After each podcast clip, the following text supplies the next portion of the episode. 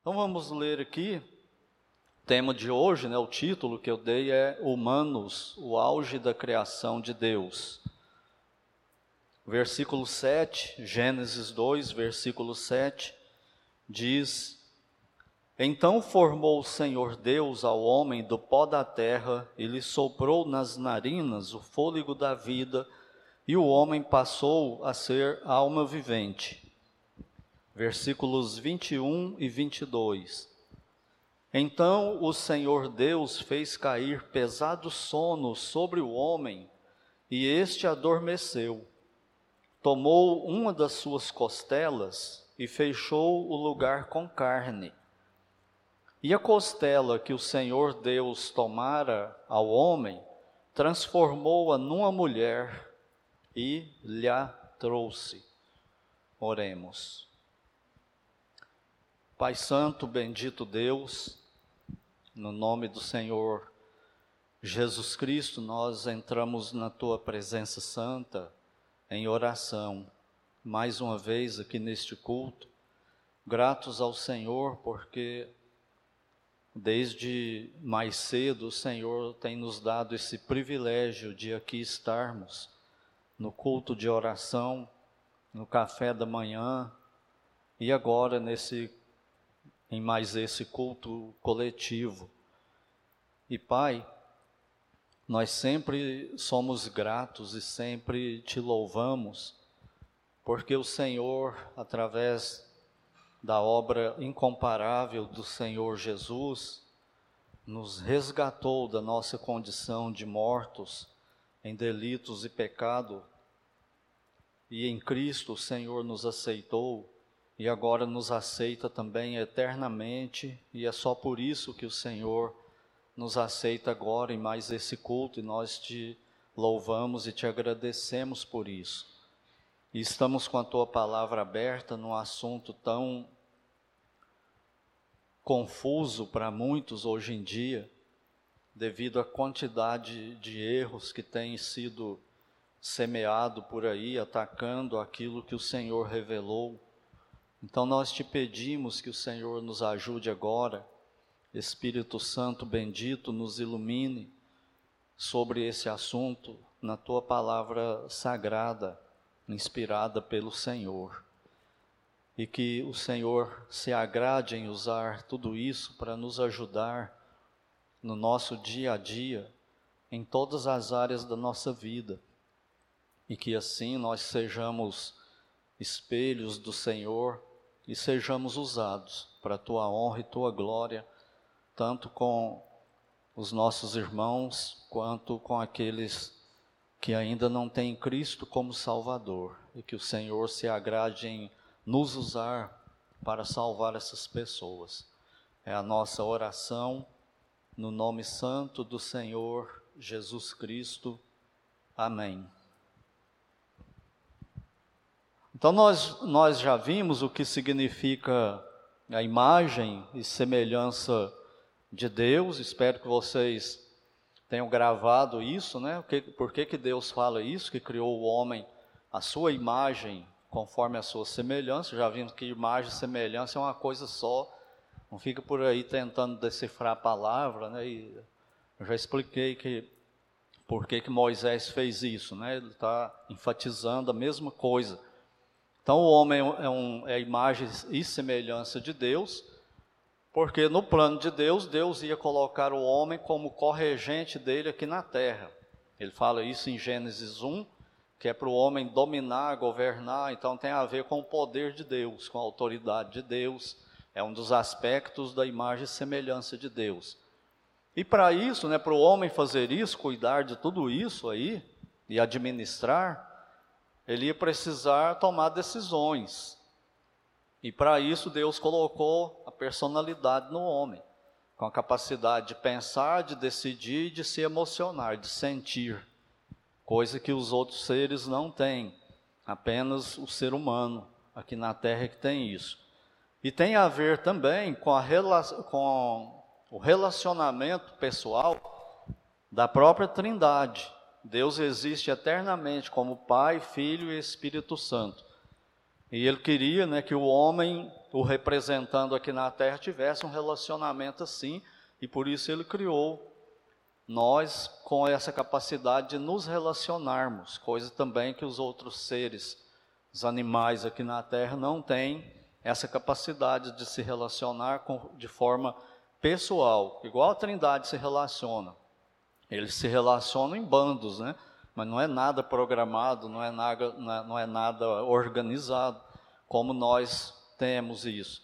E Deus acentuou essa questão da personalidade, do relacionamento íntimo, bem profundo, através da criação de dois tipos de seres humanos, dois gêneros, masculino e feminino, homem e mulher.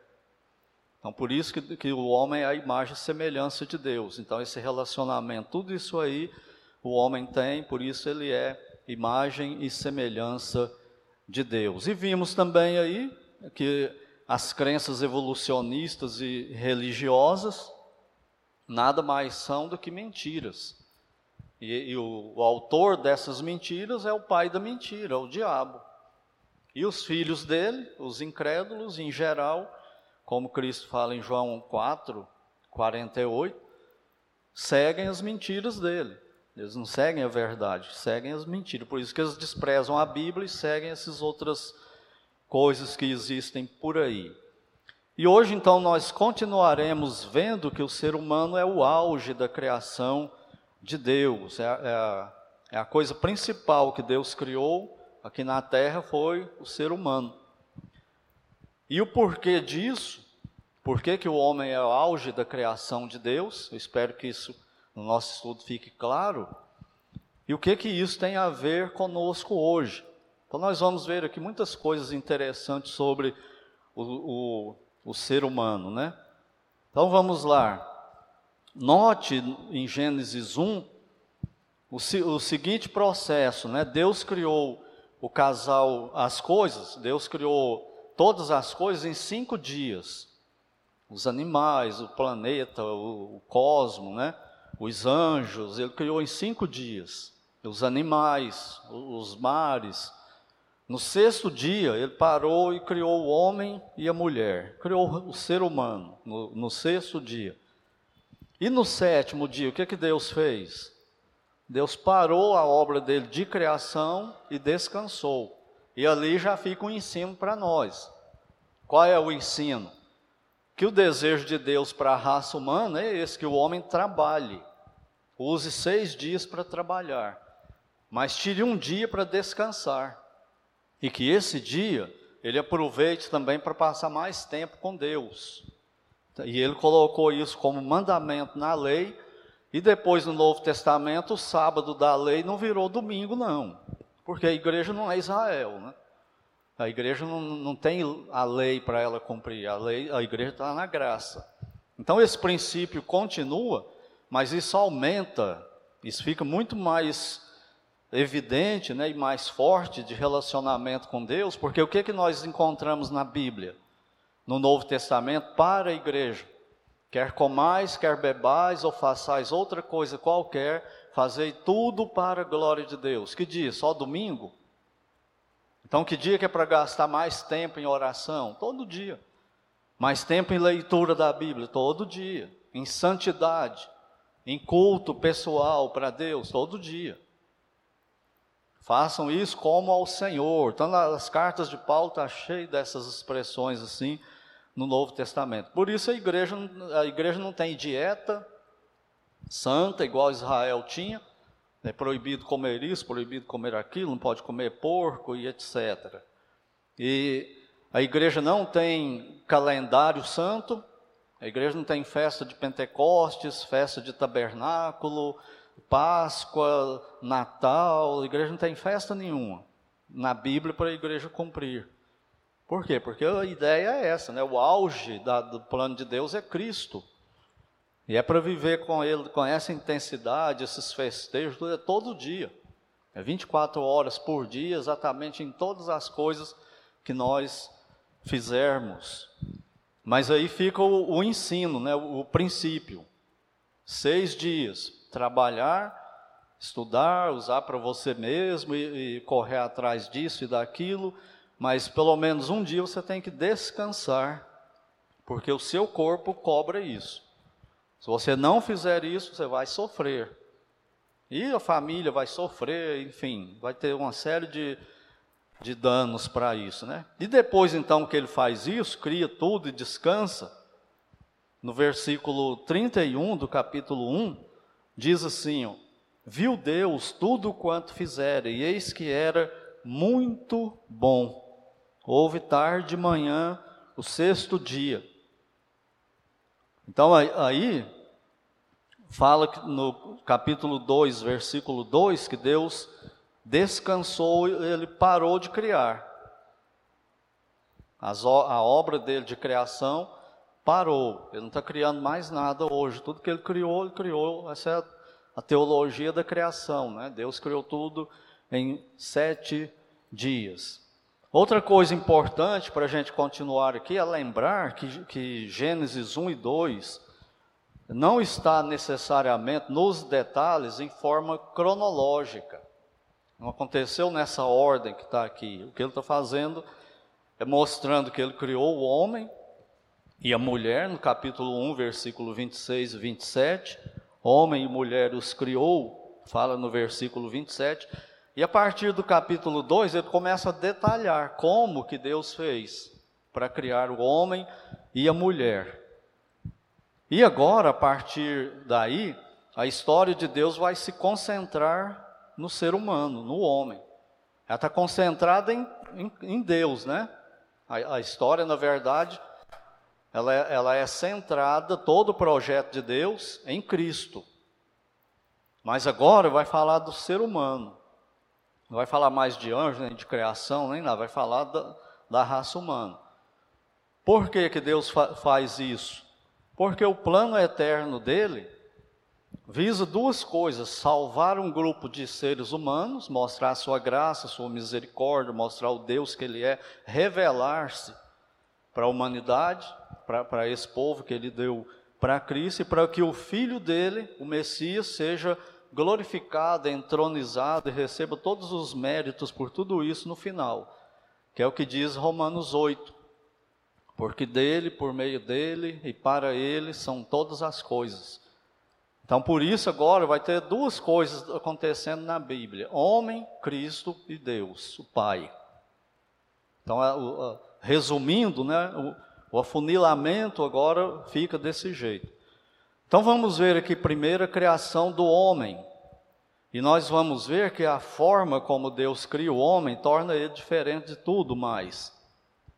É uma forma pessoal, Deus cria pessoalmente, é uma forma direta, Deus mesmo é que cria, e isso eleva o ser humano e diferencia ele dos animais e dos anjos. No versículo 7, fala aí, ó. Então formou o Senhor Deus o homem. Esse verbo formou, por que, que a gente estuda e aprende e continua falando que Deus fez o homem do barro? Aonde na Bíblia fala aqui que Deus fez um barro e fez o homem? Ele não fala isso, fala que Deus criou o homem do pó da terra, não é? A ideia da formação do homem usando um tipo de barro, né, uma argila, pegou a argila e amoleceu ela e criou o homem, fez o homem, está no verbo formou. É o mesmo verbo que é usado no resto todo da Bíblia, no Velho Testamento, para o oleiro. Quando o oleiro pega o barro, pega a argila, molha, umedece ela e vai rodando né, aquela aquela peça que ele usa lá, não sei o nome daquilo lá, e vai esculpindo o vaso dele. Ou então pega a argila e esculpe outra imagem de um ser humano, de um animal. Entendeu? Então por que que usa que Deus fez o homem do, do, do barro, né? E foi, fez um boneco de barro e fez o homem? Por causa dessa ideia. É, é isso que está dizendo aí no capítulo 2, versículo 7. Agora veja por que, que isso é uma coisa magnífica para nós. Ele foi esculpido, o ser humano, Ele foi esculpido pela, pela mão de Deus. Parece que Deus aqui, ele quer mostrar para nós o seguinte, que ele, ao esculpir o homem, ele estava sentindo prazer em demorar detalhadamente fazendo isso. Não é uma coisa, ele podia fazer só falando, igual ele fez os animais, igual ele fez os anjos, não é? Ele podia só ordenar e o homem aparecer. Mas não foi isso que ele fez. E por que, que ele fez assim? Porque ele quer ensinar alguma coisa para nós. Nós somos diferentes, ele gastou tempo. Ele passou ali modelando o ser humano, né? esculpindo. Então, mostrando que ele teve prazer de fazer isso. E, e quando fala que ele usou o pó da terra, parece que ele quer mostrar para nós que a importância do homem, a nobreza do ser humano, não está no físico dele, está no que ele é, a imagem e semelhança de Deus. É aí que está a importância do homem. Por isso que é bobagem né, o ser humano ficar muito preocupado com o físico. Nós temos que cuidar do corpo, existe a teologia do corpo na Bíblia, nós temos que ter cuidado, né, cuidar bem do corpo, não usar para o pecado e, não causar nenhum tipo de dano, de fazer nada que venha prejudicar o corpo e tal, mas tem gente que parte para a idolatria do corpo, né, nos nossos dias, no hedonismo, fisiculturismo, e, e aí vai para o outro extremo. E os extremos são sempre pecaminosos. Então o pó da terra é para mostrar isso, né? Você é feito de, de terra. Você, por que Deus não usou ouro? Ele não usou prata? E outros minerais aí mais de maior valor para nós do que, do que a terra, para mostrar para nós, nós não temos nenhum valor sem Cristo, nós não temos nenhum valor sem Deus, porque o que valoriza o homem é ele ser a imagem e semelhança de Deus. Depois nós vamos ver o que, que aconteceu por se o homem é tão nobre assim, foi criado, por que é esse caos, a humanidade? E depois nós vamos ver isso, né? O, filosofia, psicologia explica isso aí de outro jeito. Nós vamos ver o que, que Deus fala sobre isso, mas não hoje. Então a, a forma da criação do homem é elevada, é elevada e diferente por isso. Né? Deus criou de forma pessoal e direta. Agora, a outra expressão que aparece aí no versículo é que Deus soprou nas narinas do homem o fôlego da vida. O que que isso mostra? Está mais ou menos no mesmo caminho. Deus pega o homem depois que ele está pronto, né, aquele boneco lá de barro, aquela escultura de barro, e ele vem pessoalmente e sopra no nariz do homem, do boneco, né, do, da escultura. E quando ele faz isso, aquela escultura começa a viver, ela ganha vida. Agora, gente, Deus tem boca para soprar? no, no sentido que a gente entende? Não tem, né? Quem que estava lá então soprando? Muito provavelmente isso aqui se trata de uma teofania, uma aparição de Cristo em forma humana antes dele nascer de Maria. Ele estava lá. Lembra, no princípio era o Verbo, e o Verbo estava com Deus, e o Verbo era Deus, todas as coisas foram feitas por, por Ele, sem Ele nada do que foi feito se fez. Muito provavelmente era Ele que estava lá, o nosso bendito Salvador, o Senhor Jesus Cristo, dando vida àquilo que o Pai, o Filho o Espírito Santo planejou na, na criação. E o que que isso mostra também? Pessoalidade comunhão, intimidade. Quando ele se aproxima, pega aquele, aquela imagem e aproxima a boca dele das narinas e sopra, tá mostrando, ele, ele não fez isso com os animais. Ele não fez isso nem com os anjos. Ele criou os anjos todos de uma única vez. Ele mandou e os anjos apareceram na quantidade exata que ele queria, nos, nas funções, nas patentes e tudo mais. Assim, ó. E lá em Gênesis 1, quando fala da criação dos animais, dos répteis, dos peixes, das aves e tudo mais, você vê, Deus está ordenando e eles aparecem, os casais. Deus ordena e eles aparecem. Mas a hora que chega na criação do homem, para tudo e muda o processo. Se torna bem pessoal. Deus vem.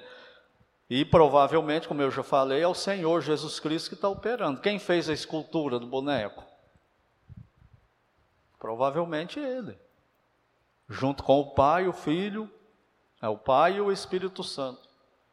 Sempre quando a Trindade age, é, é acreditado aos três. Eu fico até meio com medo falar quando falo os três, né? Porque o povo vai entender errado. É como se existissem três deuses. Mas é um Deus só que existe em três pessoas distintas. E quando um age, os outros dois agem junto com ele. Não é separado, né?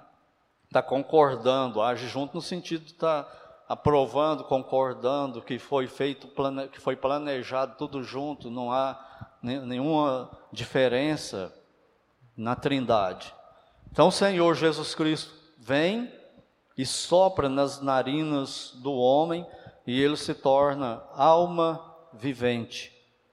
Ele passa do inanimado para o animado. Por isso é diferente dos animais. E, e, até os anjos, né? Deus criou os anjos quando ele fez isso lá no que dia que foi? Segundo dia.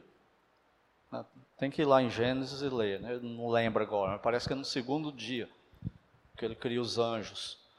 Então não foi de forma pessoal, foi de forma de Deus, dando ordem e os anjos apareceram, né? Nós não. E faltava um componente para o ser humano ficar completo do jeito que Deus queria, que está na expressão passou a ser alma vivente. Qual a diferença aqui? Essa alma do ser humano, ela é pessoal e ela é eterna, é a parte imaterial dos homens, do ser humano. O, o animal tem alma? Tem ou não tem alma? Os animais. Então, essas coisas aí são, são os, as coisas assim, que despertam curiosidade em nós. Ele tem alma, o, seu, o, animal, mas não é uma alma humana, não é uma alma eterna, não é uma alma, não é uma pessoa. É uma alma que não faz deles uma pessoa. Por que, que a gente sabe que ele tem alma? Porque eles sentem. Já viu animal triste? Quando o dono viaja, tem uns até que parece que chora.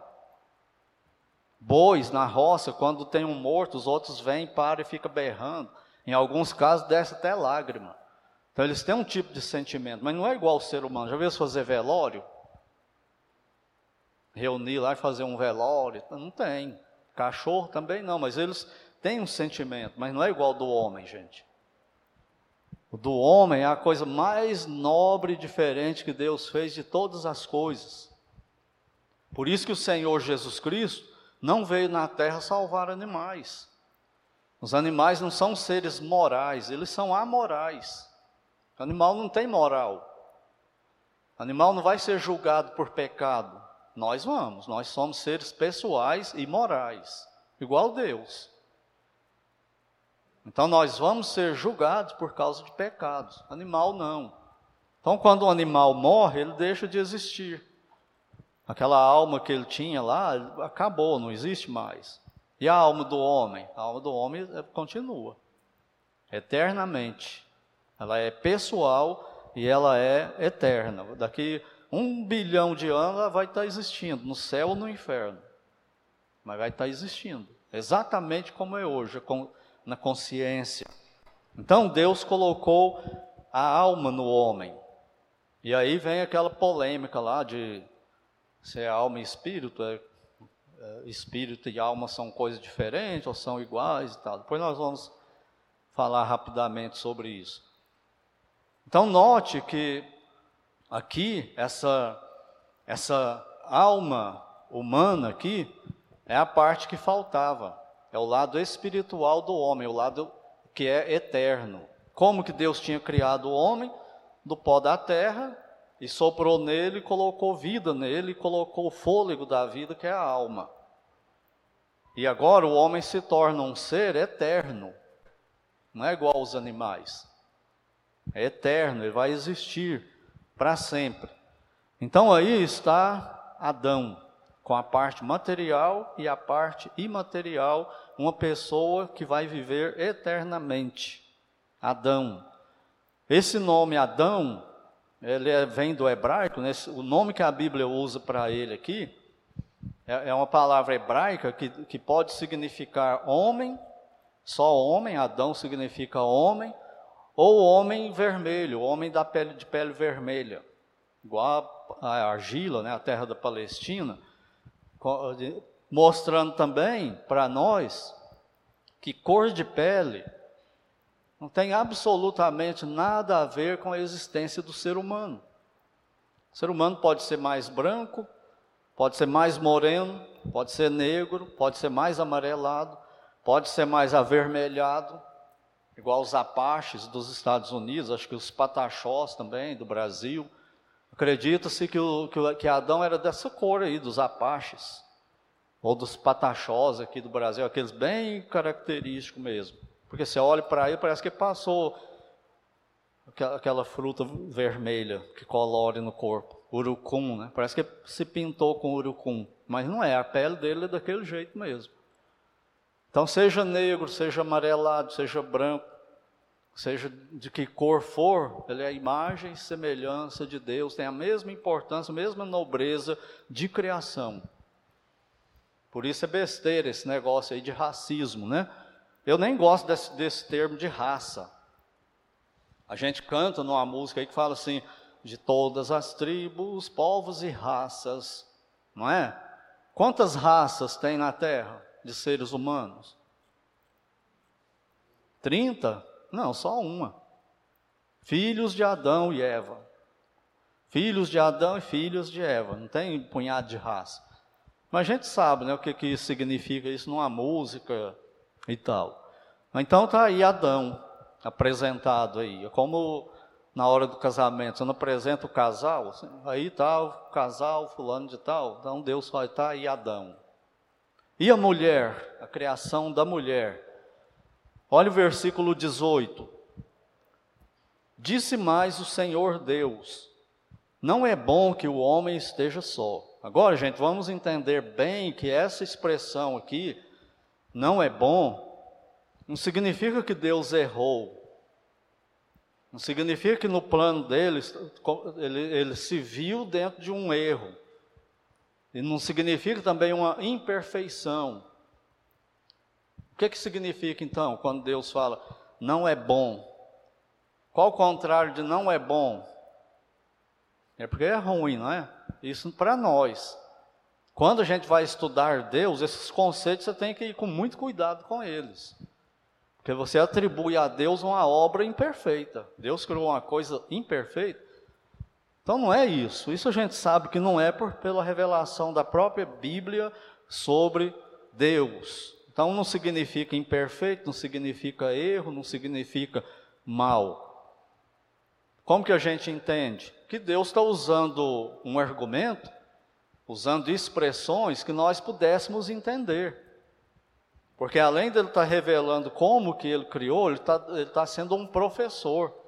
Ele está fazendo a coisa didaticamente. Então não significa assim que ele criou o homem e depois de um tempo ele olhou, oh, não, não é bom que o homem esteja só, ele precisa de uma outra coisa. Como se ele não tivesse lembrado antes, como se houve um esquecimento nele, ele vacilou na hora de criar o homem. Não é isso. Então ele está tá ensinando aqui para nós, está sendo didático. E o que, que ele ensina? Ele está ensinando para nós, quando ele fala não é bom que o homem esteja só, que só o gênero masculino não é suficiente para o plano dele. Se ele criar só o homem, é isso que está mostrando para nós.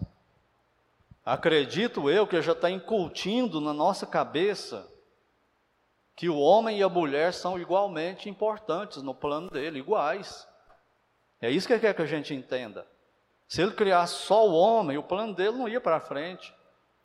Só que ele fez isso por etapa para mostrar para nós. Porque ele, ele já, já sabia de tudo, da queda do homem, de machismo, feminismo, ele já, já viu tudo isso aí no plano dele. como que ia acontecer depois da queda, né?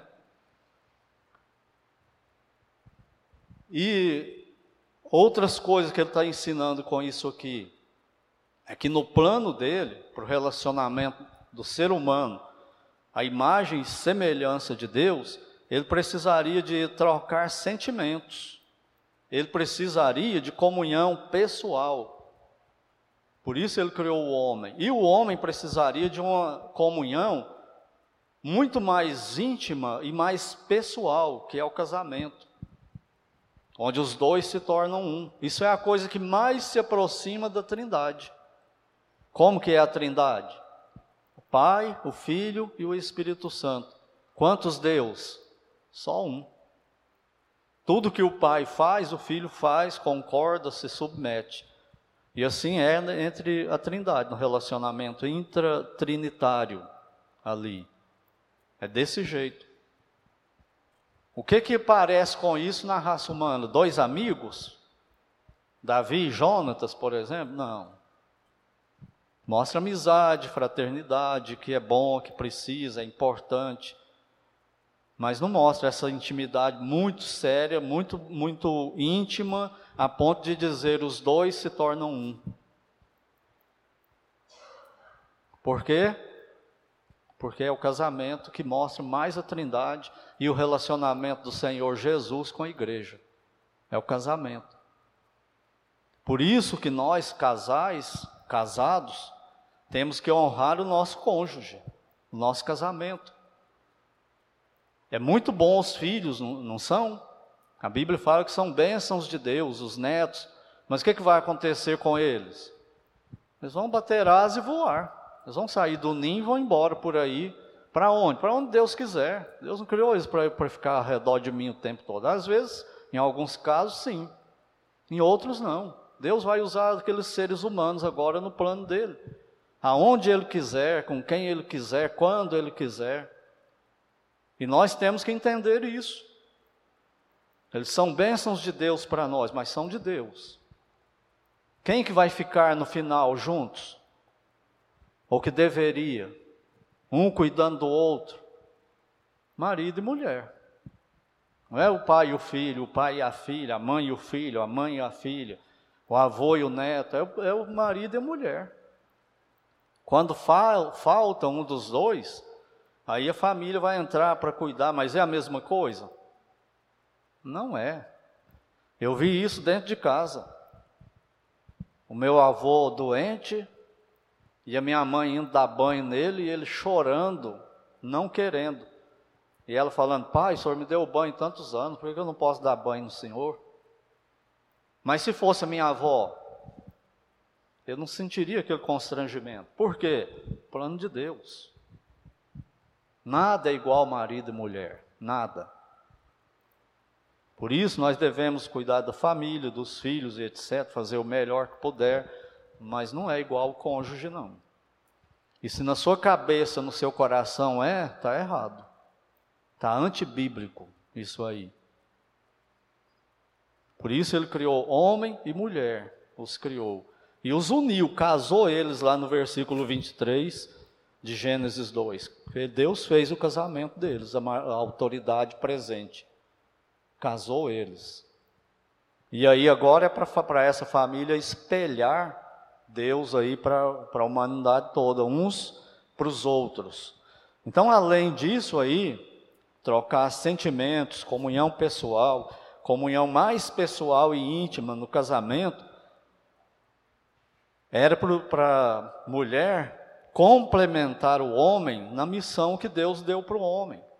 Por isso que ele chama ela de auxiliadora idônea, auxiliadora ideal. Aquela que vai ajudar no, o homem, o marido no casamento. Os dois precisam pensar igual, estar afinados. E o homem liderando sempre. Por quê? Porque foi assim que Deus criou para ser. E a mulher? A mulher vai ajudar, ele não pode ser um amigo. Por isso o plano de Deus, dois homens casados, não funciona não. Que Deus não reconhece isso como casado, né? Porque a própria palavra casado ou casamento vem de acasalamento. Como que acontece acasalamento? Um macho e uma fêmea. Como pode estar dois machos casados? Duas fêmeas casadas? Isso não existe. Só que a gente vê até crente falando, né? eu vi um casal gay. Existe agora casal gay? Deus criou um outro tipo de ser humano agora? Não. Isso aí é errado. Isso, é, isso aí é abominação para Deus. Deus criou para ser esposa do homem a mulher, e criou para ser marido, esposo da mulher, o homem. E o ser humano precisa seguir isso aí.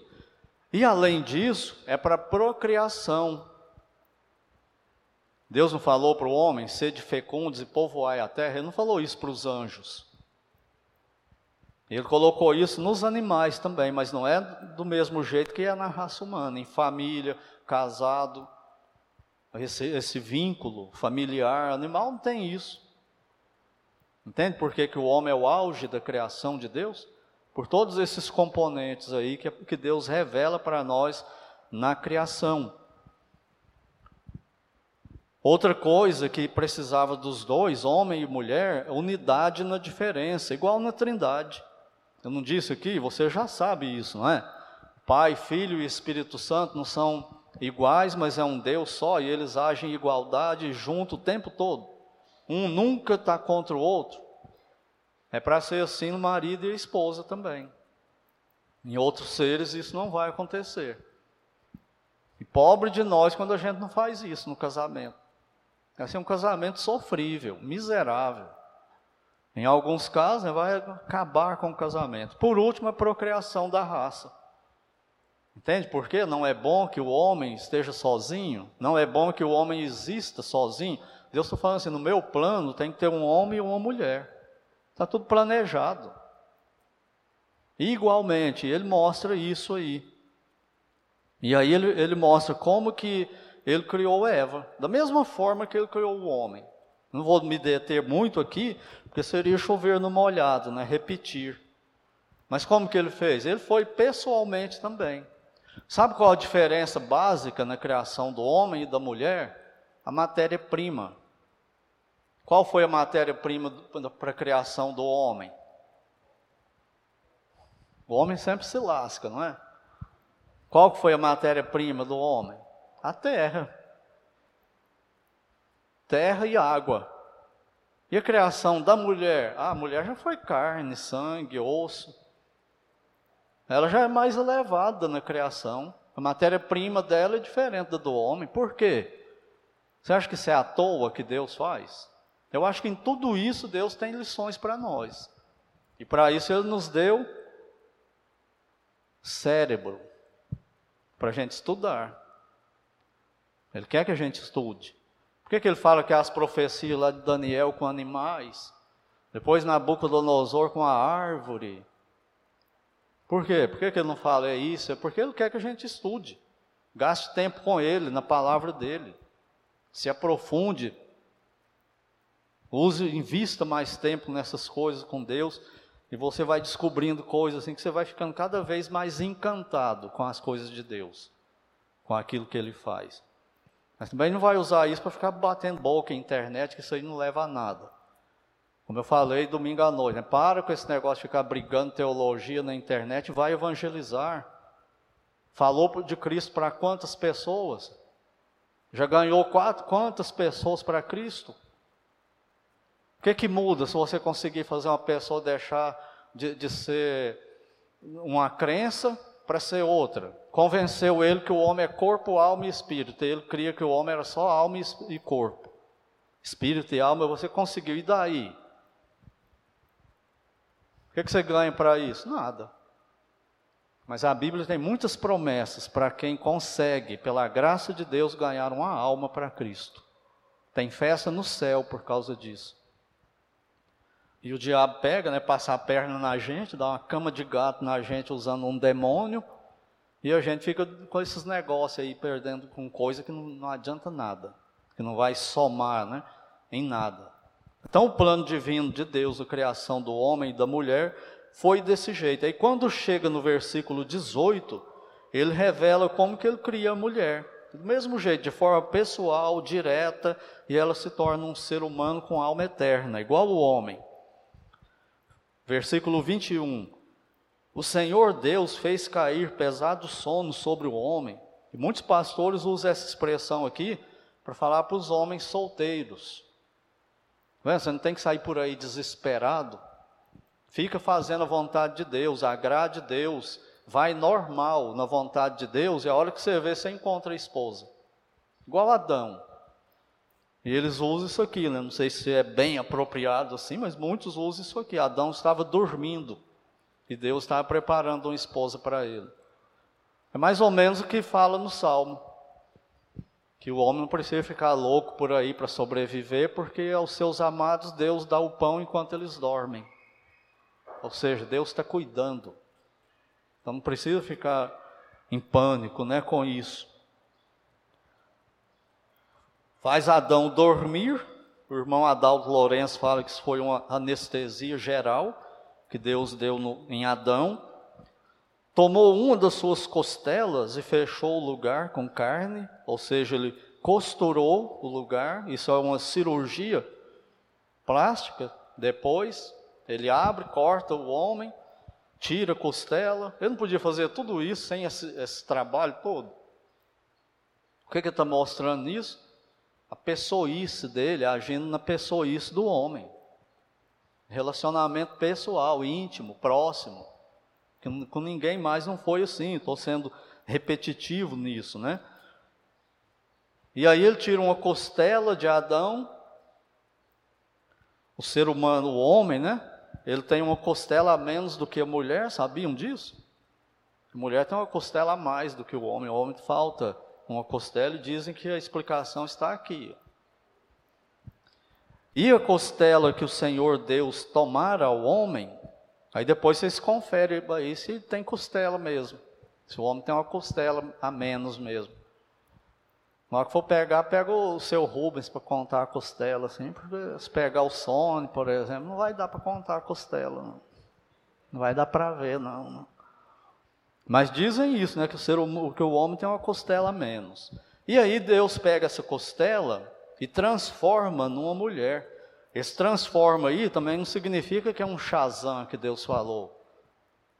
É que ele fez isso passo a passo. Todas as coisas aí vocês procuram aí as explicações científicas, o Adalto Lourenço gosta muito, você fica encantado ouvindo ele quatro horas explicando isso, parece que foi dois minutos. O que que Deus teve que fazer para isso aqui acontecer? Cristo transformar a água em vinho, mudar as moléculas de água para de vinho, os átomos e tal. E o que, como que ele fez? O poder que ele usou, a energia que, que é necessária para fazer isso cientificamente. Por isso que não faz. Só Deus pode fazer essas coisas. E ele então pega essa costela e dessa costela ele vai, não sei como que ele fez isso, ele foi expandindo ela e formou a mulher, esculpiu a mulher e trouxe para Adão. Aí a anestesia geral acabou, que Adão olhou, Senhor Deus, que maravilha, muito obrigado, Senhor. Que beleza. E já se apaixonou logo por Eva e Eva por ele, e nós estamos aqui. Assim Deus criou o homem e a mulher, igualzinho, pessoalmente, um por um. O mesmo trabalho, a mesma dedicação, a mesma maestria para criar, ele fez. Então, isso, gente, é a antropologia bíblica. O homem não evoluiu de macaco, o homem não está evoluindo, não tem nada disso. O homem não é só energia, o homem é obra de Deus, a sua imagem e semelhança, que ele tem um plano para esse povo aí, e esse povo somos nós. Então, com a criação especial e por último, Deus ensina a importância do ser humano feminino. Entende o que, que ele estava dizendo? Não é bom que o homem esteja só? E eu concordo com ele, você não? Olhando para a história, não ia dar certo mesmo, se fosse só homem. Imaginou um planeta só de homens? Eu estou fora, eu pego uma, uma nave e vou para Marte. Vou ficar nesse planeta só de homens, isso vai virar só briga, grosseria, sujeira. Eu não gosto muito de tomar banho, nem de cortar unha, nem nada dessas coisas. Imaginou a casa, como que ia ser? E procriar, como que ia ser? Não ia ter. Ia... Adão ia ser o único da raça humana, ia morrer e acabou, ou ia ficar eternamente, só ele lá. Não ia ter raça humana, do jeito que essa, essas bênçãos, sabe, de relacionamento, de amizade. Você não gosta, não, de relacionamento de amigo, amiga, relacionamento familiar, marido e mulher, pais e filhos, netos, sobrinho, primo, reúne a família inteira, que é a bagunça toda, você passa raiva, mas o ano que vem está lá de novo. Por quê? Porque os, os prós são mais do que os contras. E os problemas é por causa do pecado. Então você olha assim e fala, não, Deus está certo. Quem sou eu para dizer que Deus está certo ou errado? Mas concorda com ele. Não é bom mesmo que o homem estivesse só, não. O plano dele só seria maravilhoso mesmo com a mulher. Então Deus está mostrando isso aqui para nós, né? Agora eu vou abrir um, um parêntese aqui para falar de um assunto assim brevemente. Celibatário não é pessoa que vive em pecado. Que, que é celibatário? São pessoas, homens e mulheres, que não casam, que não se casam. São as exceções de Deus. Deus teve alguns profetas assim, e outras pessoas através da história desse jeito também. São homens e mulheres que não sentem essa necessidade de, de casar, como a maioria sente. Eles não sofrem por causa disso, eles não são inferiores por causa disso, eles não são diminuídos em nada por causa disso, são os, os planos de Deus. E às vezes tem pessoas que, que se tornam celibatárias mesmo porque quiseram ficar assim. Eles escolheram, decidiram não se casar, mas não pode ser uma escolha de todo mundo.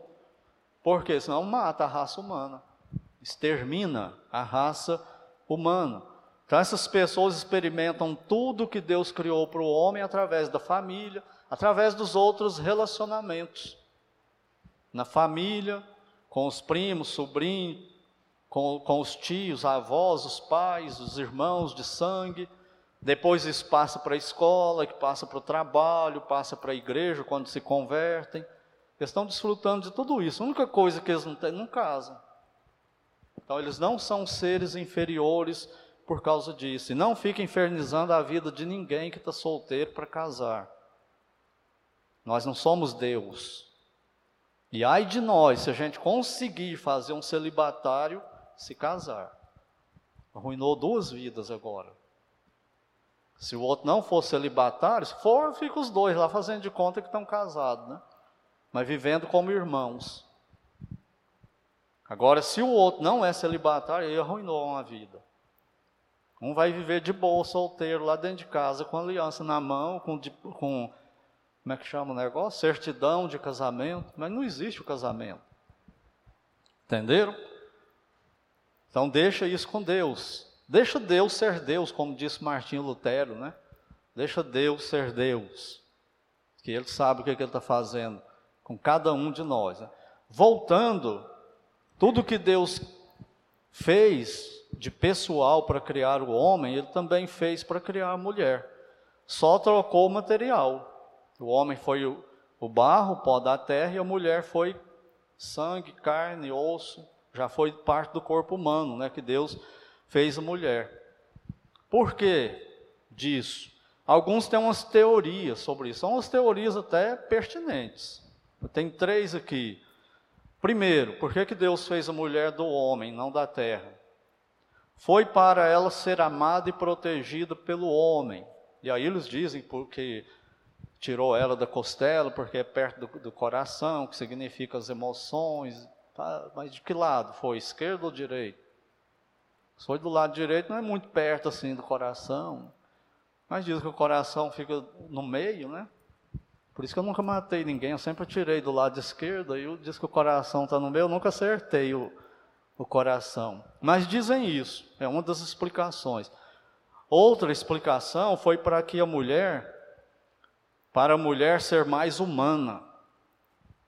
Mulher não é assim? Ou pelo menos devia ser mais humana, assim entre aspas, né? mais bonita, mais perceptiva, mais educada, mais delicada. Por que, que Paulo usa em Romanos que até a mulher se corrompeu? Porque a mulher é o último reduto de santidade que existe. A mulher é mais santa, a mulher envergonha-se mais do que o homem. Só que está acabando, o feminismo, né? Está acabando com esse encanto da mulher que Deus criou originalmente. É uma mulher é, masculinizada. Esse negócio de empoderamento da mulher. Ninguém nunca empoderou mais a mulher do que Deus. Só que não é esse tipo de poder que o mundo fala. Isso aí é para denegrir a mulher. Isso não é empoderar a mulher, isso é destruir a mulher. Jogar ela lá embaixo mesmo. Então a mulher ela é assim, ela é mais bonita, ela é mais perceptível, ela é mais intuitiva. Já viu quando a mulher fala, ó, oh, não faz isso não, eu estou sentindo legal fazer, você vai e faz, se lasca todinho. Porque a mulher é mais intuitiva do que o homem. Parece que ela tem um, um sentido a mais que o homem não tem. Nós precisamos considerar isso aí, né? E não se deixar manipular por isso também. A mulher é mais sensível do que o homem. É mais, muito mais delicada. A matéria-prima foi humana e não da terra. Em terceiro lugar, explicam que ela foi criada do corpo humano e não da terra, para a mulher ser mais polida, delicada, mais fina. Uma coisa você vê dois homens brigando ali na esquina, outra coisa muito diferente você vê duas mulheres brigando ali na esquina, não é? Uma coisa é você ouvir um homem contar uma piada usando um palavrão. Outra coisa, pelo menos para mim, é você ouvir a mesma piada na boca de uma mulher. O palavrão fica muito mai maior. Por quê? Por causa do jeito que Deus criou a mulher. O homem cai no chão, suja tudo, levanta. É a mesma coisa, a mulher não é. A mulher ela é muito diferente do homem e louvado seja Deus por isso, né? A mulher não é para sair por aí falando palavrão, sendo vulgar. O homem na rua, ali sai, tem um, um homem ali na rua fazendo alguma coisa de bermuda ou de calção e sem camisa. Ninguém fala nada, não é? Faz isso. Acha feio até, né? E, e, a mulher? Você sai ali fora tem uma mulher de bermuda e de, só a parte de cima. Aí não é a mesma coisa, né? Aí começam a falar mal dela. Por que não fala do homem? Porque mulher é diferente de homem. Tem umas conotações diferentes. E o mundo quer expor a mulher de todo jeito. Aí você vê na internet mulher se, se mostrando de todo jeito em praia e, e por aí vai. Se expondo para o mundo inteiro. Acabando com aquele encanto que Deus criou. Isso era uma coisa para ser admirada pelo homem, principalmente o marido. Para o marido ficar maluco pela esposa dele, com o casamento, esperando o casamento. Mas hoje não, hoje já já experimentou tudo, já teve de tudo, já se conhece intimamente e virou já um inferno. E aí depois o casamento não dá certo. Por quê? Porque o homem já passou na mão de 50 mulheres e a mulher já passou na mão de 50 homens. E fica se lembrando dessas pessoas aí. Porque não segue o que Deus falou. Por isso a humanidade vai virando esse caos, né? Então o feminismo tem matado essa fineza nobre e encanto feminino que Deus colocou nas mulheres. E isso atinge toda a sociedade, em todas as esferas de relacionamento. Filho grosseiro com as mães, respondões. Uma coisa que eu aprendi dentro de casa, meu pai não era crente nem nada, e muitas vezes eu ouvia ele discutindo com a minha mãe e ele xingava minha mãe. Mas se, se um de nós, se um dos cinco filhos, falasse qualquer coisa da mãe, tomava um tapa na boca, que caía no chão. E a palavra, logo em seguida, o que, que era? Para você aprender a respeitar a sua mãe. Por que, quando tem duas pessoas brigando, xinga a mãe do outro e não xinga o pai? Porque se xingar o pai, ou talvez o filho vai até concordar, né? Vai até ajudar, vamos, vamos lá. Mas se falar da mãe, por que isso, gente? Porque a mulher é diferente do homem no plano de Deus. Ela tem, mas ela precisa, precisa ter da parte dos homens e delas mesmas essa visão essa antropologia bíblica. Por que, que tem maridos grosseiros com a esposa? Trata mal, faz o mal, xinga, denigra ela publicamente, rebaixa ela. Por quê? Porque perdeu a antropologia bíblica. Não tem mais noção. O absurdo ficou normal. E às vezes até pessoas salvas, vivendo igual ímpio. Casamento só de faz de conta. É, isso não é casamento, não. Isso aí é um faz de conta. O casamento no plano de Deus, ele é bom. É ruim também por causa do, do, do pecado. Então vai ter os problemas. Esses problemas vão vir. Problema de saúde, crise conjugal, raiva um do outro. Somos pecadores, mas depois o Espírito Santo te pega e você retoma a antropologia bíblica e traz para o casamento de novo. E ele segue, e ele continua. E quando o casal age assim, o casamento vai ser muito maravilhoso, vai ter muito mais coisa positiva nele do que negativa, para você con continuar e não desistir dele. Porque não, não vai ter divórcio no meu casamento. Se depender de mim, não. Nós vamos trabalhar esse casamento para ir até o final. E cada um tem que fazer a sua parte biblicamente. Quando vem a antropologia bíblica, o marido admira a esposa. Ele começa a pregar essas coisas para ele mesmo, mas ele não, não pensa isso para outra mulher, ele concentra isso na esposa dele. E aí ele acha ela linda, maravilhosa, perfeita, tem desejo por ela. É igual aquele homem lá de Cantares, né? Que ele fala assim: Ó, oh, amada minha, em ti não há defeito. Ele casou com Eva, então, antes da queda. É, foi isso? Não. O que, que ele está fazendo? Ele está focando nas virtudes da esposa e olhando ela com a antropologia bíblica. A imagem e semelhança de Deus com todas essas virtudes que são boas para mim e para a nossa família. Então, não tem mulher igual essa. Ela é perfeita mesmo. E é a melhor de todas. Por quê? Porque não existe outra opção para esse homem. É só essa. Então ele vai cuidar disso, ele vai investir nessa mulher, nesse relacionamento, vai ser tudo diferente. Quando foge da antropologia bíblica, cai nessas, nessas coisas que a gente está vendo aí no mundo. Como eu disse no começo, depois nós vamos ver isso, né? Por que, que isso ficou desse jeito? Então, no plano de Deus, é para o homem admirar, respeitar e tratar a mulher muito bem, todas elas, mas muito mais a sua esposa. A Bíblia não fala homens amem as mulheres, não, fala maridos amem a sua esposa. Não fala assim, mulher, seja submissa aos homens. Não, fala esposa, seja submissa ao seu marido. E aí o homem vai e estraga tudo isso aí, vira outra coisa que você escuta aqueles debates, aquelas brigas.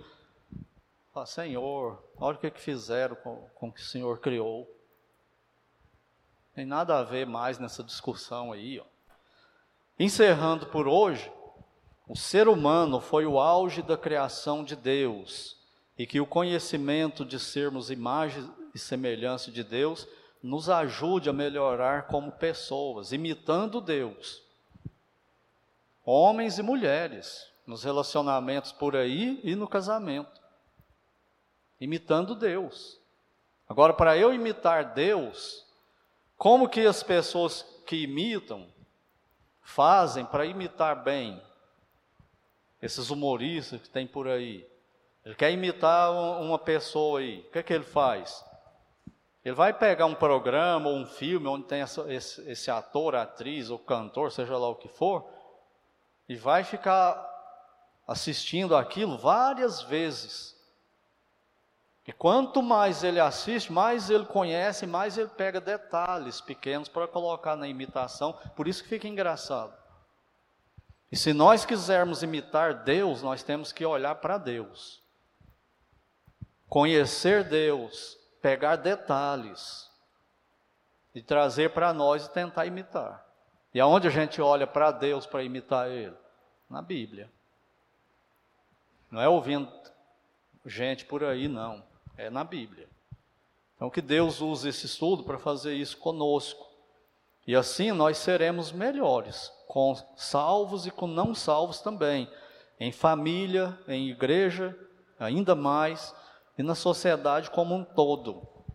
E para quem não tem Cristo, só Cristo pode te, cap te capacitar para isso, através da salvação dele pela fé. Sem ele você não consegue fazer nem nada disso aqui que nós falamos. É tudo ilusão, utopia, tudo sonho. Então pensa bem nisso. E se você não tem Cristo, corra para Ele. Mas deixa eu deixar uma pergunta aqui para a gente pensar para o próximo domingo, se Deus permitir. Deus criou o homem, criou a mulher do mesmo jeito e colocou o espírito, a alma, a parte imaterial no corpo, não foi? Pessoalmente ali. E hoje, como que um ser humano, como que o ser humano existe hoje através da procriação, não é? Quando que o bebê hoje recebe a alma? Já pensou nisso? Sabe que tem um banco de almas lá no céu e a hora que tem a fecundação, a alma, Deus manda a alma e ela vem? Pensa nisso. E domingo nós vamos ver esses esses detalhes aí, ver o que o povo já pensou a respeito disso aí que tem na teologia para tentar explicar esse tipo de coisa.